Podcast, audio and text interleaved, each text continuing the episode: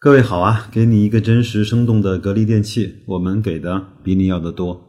今天啊，拿到了长江家电和广发家电的两份数据，是什么呢？就是一八年七月份空调的产销数据。因为前面有很多朋友呢是比较担心七月份的产销情况的，据说有大幅度的下滑。那我们呢就来看一看这两份数据，嗯，说的情况。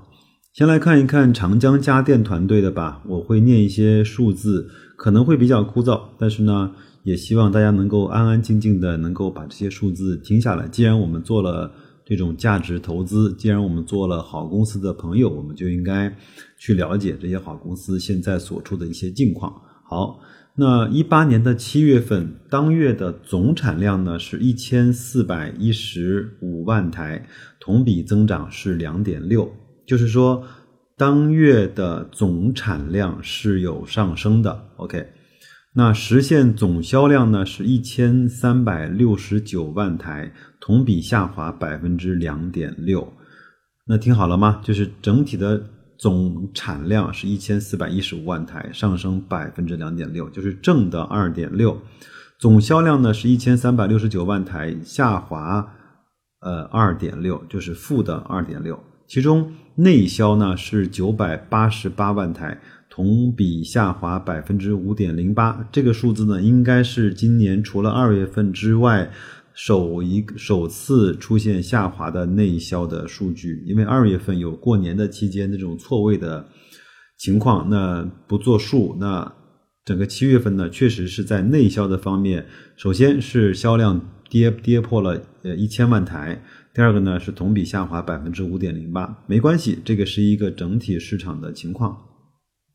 出口呢三百八十一万台，同比增长百分之四点一啊，出口是增长的，大概在三百八十万台左右。总库存是八百六十三万台，那对应七月份总的内销九百八十万九百八十八万台，基本上就是一个月的库存。呃，但是库存的上涨比较快，同比增长百分之十九点九七。再来看一看七月份各个上市公司的情况，格力呢是增长了百分之七点三二，内销增长百分之六点零六，出口增长百分之十二点五。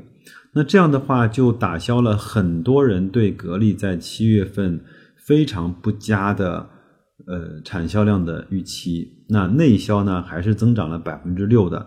出口呢，反倒增长了百分之十二点五。那美的呢，增长百分之六点九四，内销增长百分之六，那出口增长百分之八点四。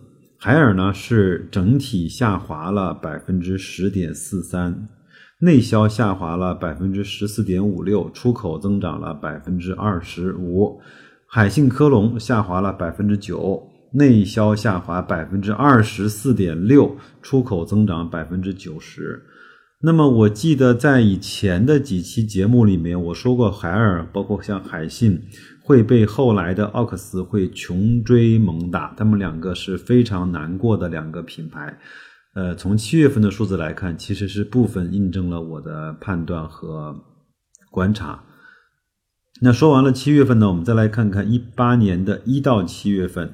那累计的总产量呢是一亿零两百万台，同比增长百分之十一点五，实现总销量呢是一亿零四百万台，同比增长是百分之十一点七。那呃总销量是大过总产量的，同比的增长呢也是销量大过产量。其中内销啊是六千两百五十九万台，同比增长百分之十六。出口呢是四千一百八十一万台，同比增长百分之五点五七。上市公司层面，我相信大家对这个比较感兴趣啊。格力呢是累计增长百分之十五点二九，就是一到七月份。内销呢增长百分之十四点六，出口增长百分之十六点七。这个数字基本上是过得去的。外销增长大于平均数，内销增长基本上等于平均数啊。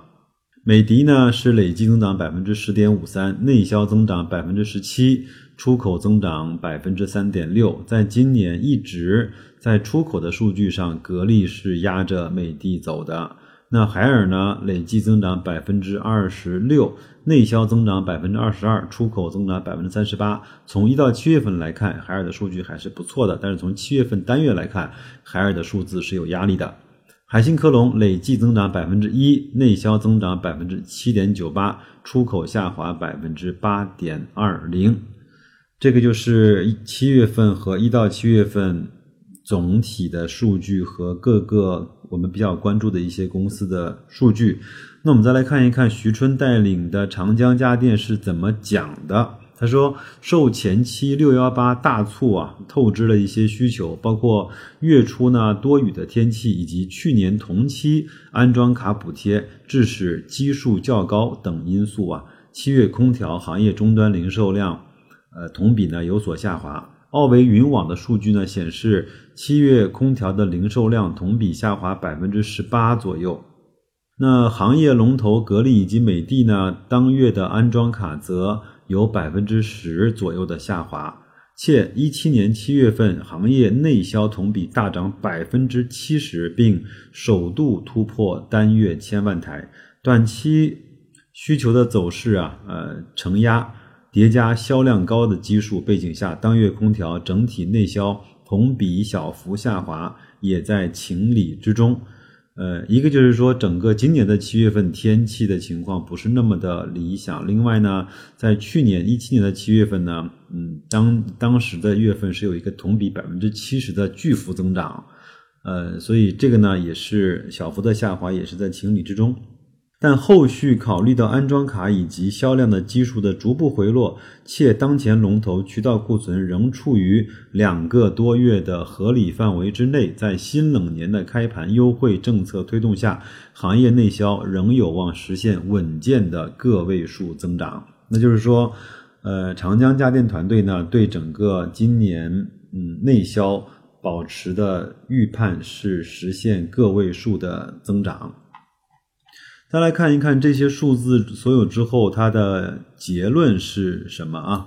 那在行业的整体需求较为平淡的背景下，一线品牌销售表现更为稳健。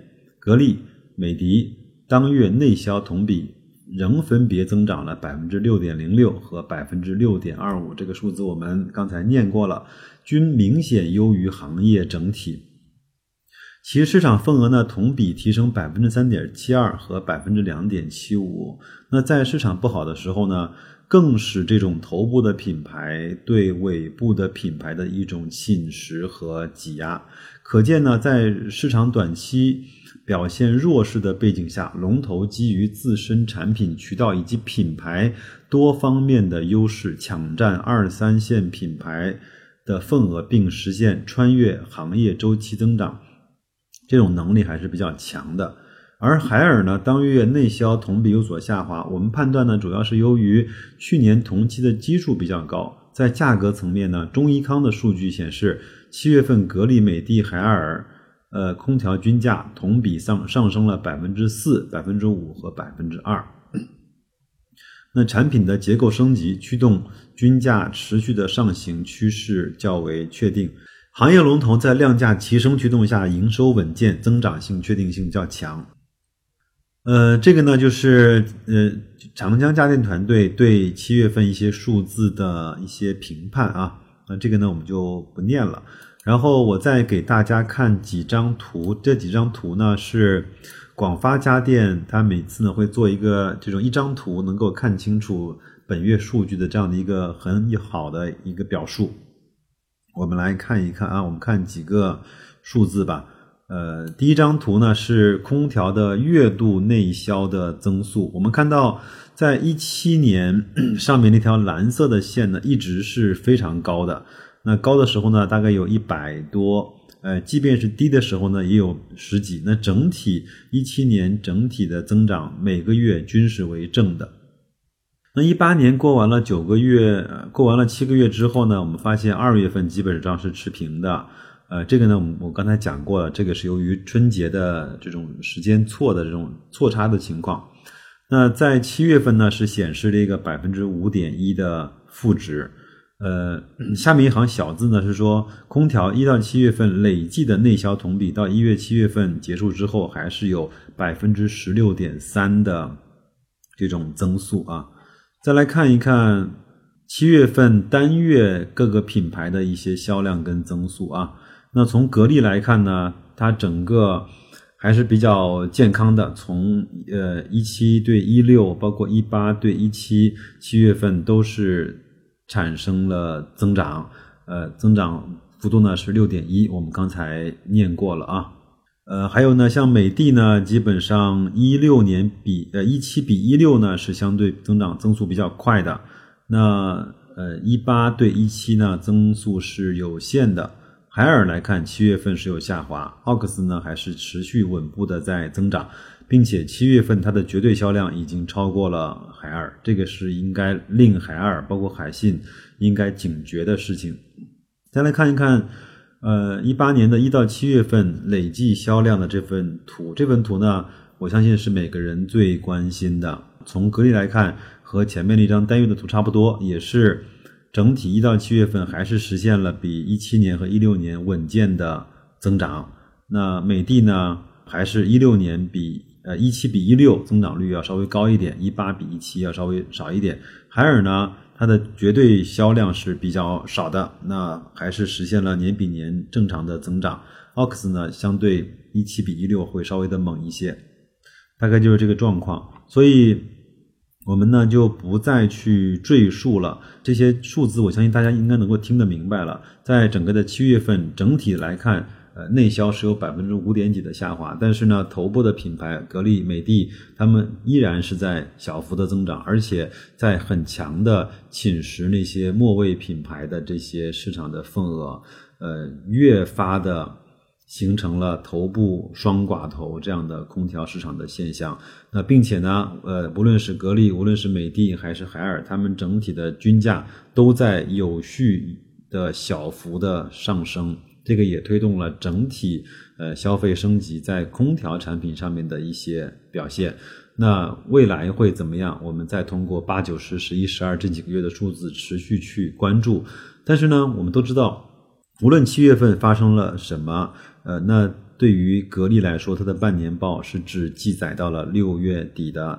那六月底一到六月份的数据，我们看的是非常清楚，一定是有相对不错的增长的。所以说，在半年报的时候，格力的业绩几乎就是确定的。那前面也有很多一些场合是，呃，透露也好，公开了也好。呃，一些格力的业绩，所以我们对格力在半年报的业绩还是相对比较有信心的。那现在来看，只有最后的一个不确定或者是黑天鹅，呃，格力在半年报的时候会不会分红？